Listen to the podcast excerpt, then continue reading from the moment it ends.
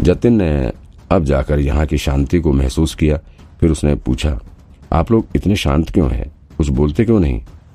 ट्रिन ट्रिन, जब तक कोई जतिन की बातों का जवाब देता, तब तक अचानक से ऑफ़िस का टेलीफोन बज उठा। हेलो?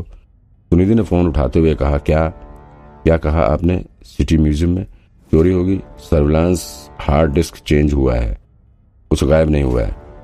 तो फिर इस चोरी के बारे में पता कब चला?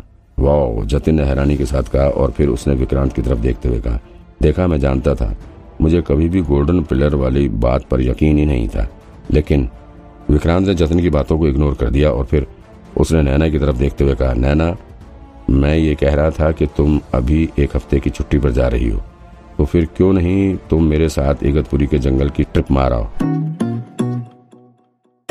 वैसे विक्रांत का मकसद कुछ और ही था। वो जंगल में नैना के साथ जाकर इन्वेस्टिगेशन तो करना ही चाहता था, लेकिन इसके साथ ही वो नैना के साथ अकेले में वक्त बिताने का फ़ायदा भी उठाना चाहता था।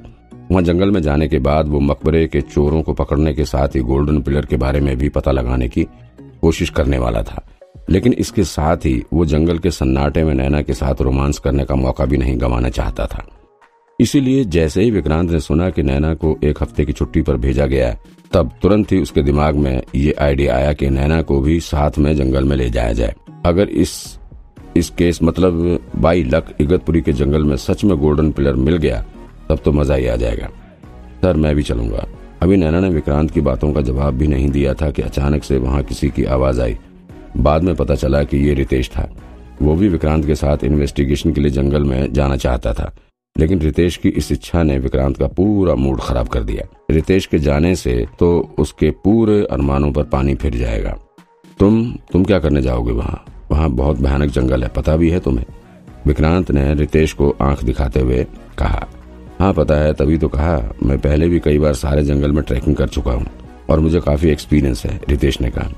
ओ भाई, वहाँ ट्रैकिंग नहीं करनी है, वहाँ पर चोरों को पकड़ना है, और उसमें तुम्हें मुझसे ज़्यादा एक्सपीरियंस नहीं है।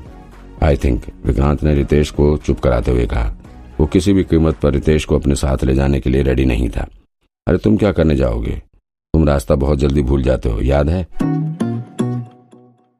जब तुम्हें लास्ट टाइम तुम्हारे साथ हम लोग ट्रैकिंग पर गए थे, अमित ने रितेश की तरफ़ आँख मार कर इशारा करते हुए कहा।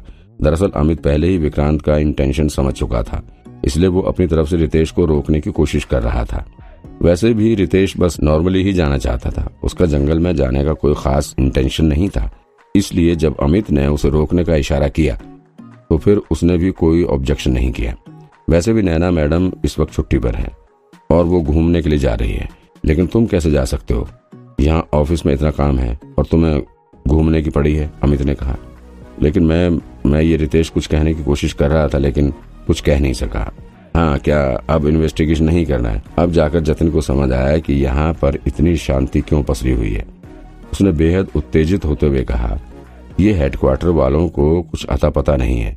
मैं इतने दिन से केस की इन्वेस्टिगेशन में लगा हुआ हूँ, और ये लोग अब हमें इन्वेस्टिगेशन करने से कैसे रोक सकते हैं? मैंने तो दो एक्सपर्ट्स को भी मदद के लिए बुला लिया है। अब उन दोनों का क्या करूँ मैं? वो लोग तो अब आ भी रहे होंगे, और मुझे उनसे फालतू में डिनर भी करवाना पड़ेगा। कोई बात नहीं। तुम डिनर करवा देना, मैं पे कर दूँगी तुम्हें। नैना जतिन को शांत कराते हुए कहा, अरे नहीं मैडम, पे करने की बात नहीं है। वो तो मैं कर ही दूँगा, जतिन ने कहा। लेकिन ये लोग ऐसे कैसे कर सकते हैं? मतलब किस आधार पर ये लोग हमें इन्वेस्टिगेशन करने से रोक सकते हैं? जतिन ने कहा, और और ये कोई छोटा मोटा केस नहीं है। गोल्डन पिलर की बात है। पूरा का पूरा खजाना है। अगर ये वाकई में हमें मिल गया ना तो फिर ये पूरे देश के लिए बहुत बड़ी बात होगी। बहुत बड़ा खजाना है ये। इट्स ओके विक्रांत ने बीच में बोलते हुए कहा, जतिन, तुम अपना इन्वेस्टिगेशन जारी रखो। नैना मैडम और मैं तुम्हारा फुल सपोर्ट करेंगे, टेंशन मत लो। इसके साथ ही अमित, तुम थोड़ा ये पता करने की कोशिश करो कि मकबरे के चोरों को गोल्डन टॉम्प के भीतर मौजूद तालाब के पत्थरों से क्या जानने को मिला था। हाँ नैना ने कहा, देखो, अगर तुम हमारे इन्वेस्टिगेशन के रेंज को थोड़ा छोटा कर सकते हो और तुम हायर अप्स की चिंता मत करो। भले ही मैं अभी छुट्टी पर हूँ और हायर अप्स हमें केस पर काम नहीं करने दे रहा है, लेकिन फिर भी अगर हम इस केस को सॉल्व कर ले गए तो ये उनके मुँह पर बड़ा तमाचा होगा।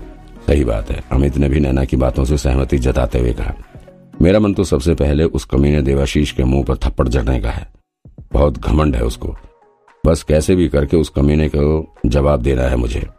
तब ठीक है, मैं आगे इन्वेस्टिगेट करने का काम कंटिन्यू रखता हूँ। देखता हूँ और क्या क्या पता चल सकता है।